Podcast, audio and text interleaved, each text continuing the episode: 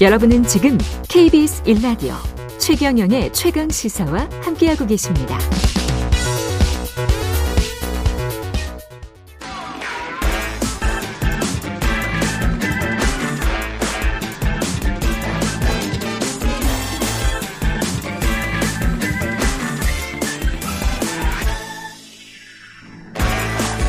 네, 한 번 더 뉴스 시간입니다. 한국경제신문 최영창 기자와 함께하겠습니다. 안녕하십니까? 안녕하세요. 예, 실내 마스크 의무 해제 D-4. 예, 1월 30일, 오늘이 1월 26일.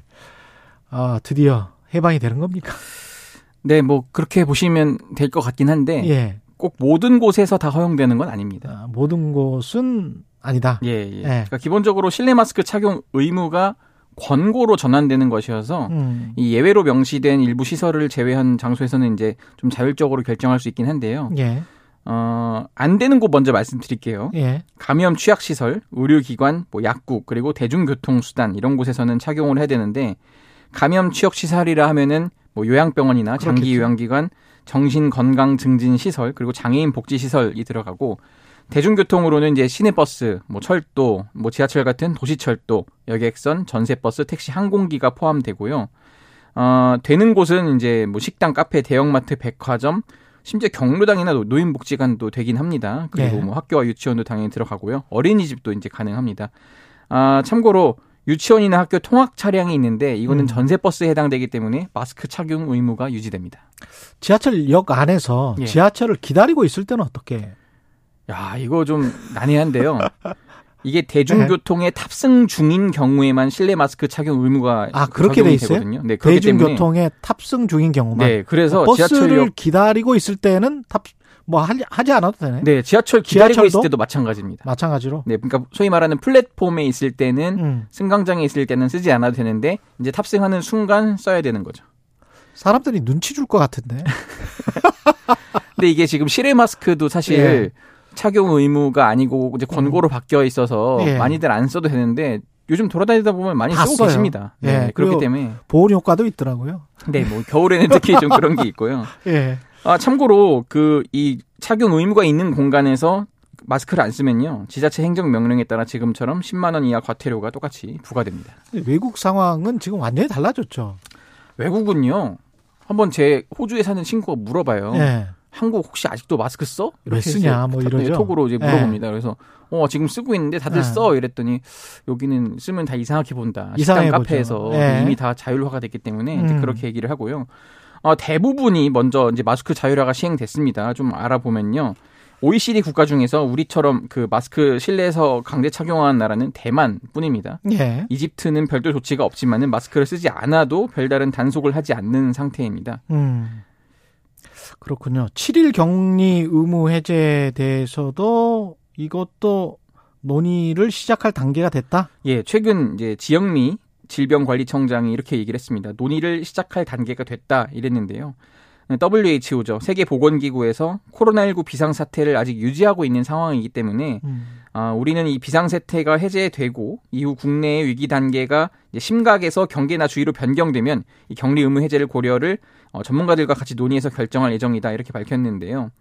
해외에서도 아직 그 뉴질랜드나 벨기에, 일본 등에서는 격리 의무를 하고 있긴 해요. 하지만 전문가들 사이에서는 좀 의견이 엇갈리고 있어서 해제 시점에 대해서는 좀 더 많이 논의가 필요해 보입니다. 예. 이게 우리 주사 맞는 거 이것도 미국 쪽에서는 1년에 한 번 이쪽으로 좀 방향을 틀고 있는 것 같더라고요. 네, 뭐 독감 정도 수준으로 지금 음. 많이 보고 있는 나라들이 많습니다. 예.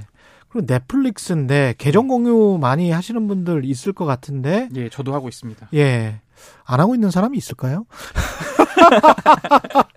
이거 계정 공유를 막겠다. 넷플릭스 우리 너무 장사 안 된다. 뭐 이런 이야기죠. 지금. 맞습니다. 예. 지금 이제 넷플릭스가 이번 1번 1분기부터 한 집에 사는 가족이 아닌 사람과 계정 공유를 하는 행태를 금지하겠다고 했는데요. 예. 지난 20일에 주주 서한을 보냈어요. 이제 계정 공유는 이 비즈니스 구축, 투자를 통한 사업 개선을 약화시킨다면서 음. 이 광범위한 계정 공유 단속을 시사했는데요. 앞으로 이것 때문에 좀 반발이 논란이 커질 것 같습니다. 본인들이 마케팅 차원에서 사실은 허용했었던 거잖아요. 맞습니다. 예. 2017년에 이런 글을 남겼어요. Love is sharing a password. 그렇지. 사랑은 비밀번호를 공유하는 네. 것이다라고 하면서 네. 계정 공유를 독려해 왔거든요. 그다 이제 빠져들게 한 다음에 네. 락을 걸어버리는 거예요. 문을. 잠그는 거죠. 이게 네. 통상적인 마케팅 기술인데 통신사들이나 네. 플랫폼 업체들이 하는 네, 전형적인 그런 예. 길로 가고 있는데요. 예. 그러니까 지금 우리나라 요금제를 보면은 제일 비싼 그 17,000원짜리 요금제를 쓰면은 그 4명 그 4명이 네 명. 동시에 접속을 할 수 있어요. 예. 그러니까 인당 한 4,250원 정도 한 달에 내는 거잖아요. 근데 그런 상황인데 이게 이제는 금지가 되면은 이제 혼자 구독하면 혼자. 17,000원 혼자 내야 되는 거죠. 우리뿐 전- 아니라 전 세계가 지금 뿔이 나 있는 상황. 어, 넷플릭스가 마케팅을 어떻게 진행할지는 모르겠습니다만은 탈퇴하는 사람들도 꽤 있을 것 같은데 이렇게 되면 그 넷플릭스도 예. 그 정도는 좀 감안을 하고 있더라고요. 그쵸. 그러니까 그 정도는 감안하지만 어쨌든 이걸로 인해서 뭐 소위 말해서 이제 부가금을 내- 더 건다든지 이런 식으로 하면은 오히려 수 수익은 있다? 개선할 수 있다. 그래서 예. 주주들한테 이탈하지 말라 뭐 이런 식으로 좀 강조를 하는 것 같습니다. 급했구나. 예. 어떤 식으로 단속을 합니까? 어, 지금 이 작년 3월부터 칠레 같은 이제 일부 남미 국가에서 시범적으로 운영한 바 있는데요. 그러니까 이제 그 로그인한 device의 IP 주소나 뭐 device 아이디 계정 활동 정보를 사용한다는 거예요. 예. 어, 그러니까 최대 두 명까지 공유할 수 있고 계정 소유자의 그 IP 주소 그뭐 계정 활동 이런 걸로 인해서 이제 동거 가족이냐 제3자냐 이렇게 구분할 수 있고 만약에 엉뚱한 곳에서 로그인이 하면은 이제 인증 절차에 또 들어가는 거예요. 그렇죠. 이런 식으로 어 의심이 된다 이러면은 이제 당신 좀 2, 3달러를 더 내시오 이런 식으로 아. 뭐 진행을 한다고 합니다. IT에 아주 능숙한 20대 같은 경우는 IP 주소도 어떻게 바꾸더라고요. 예. 제가 길게 설명을 안 하겠습니다. 근데 아직 구체적으로 네. 뭐 우리가 계정 공유 시 과금 방식이나 액수를 어떻게 하겠다 이렇게 밝히진 않아서 예. 일단 작년 사례로 추정만 하는 정도라 이게 아마 또 여론을 살피면서 움직일 것 같습니다. 9581님이 고객 모집할 때는 간이고 쓸개고 다 줄 것처럼 하더니 이젠 나 몰라라 조금 화나네요.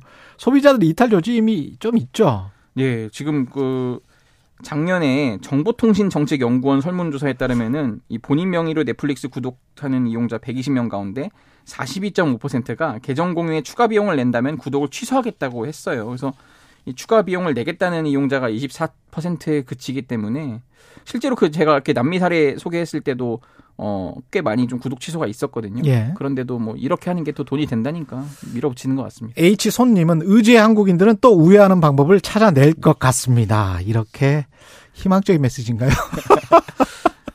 한국경제신문의 최영창 기자였습니다. 고맙습니다. 감사합니다. KBS 라디오 최경영의 최강사 2부는 여기까지고요. 잠시 후 3부 젊은 토론 준비되어 있습니다.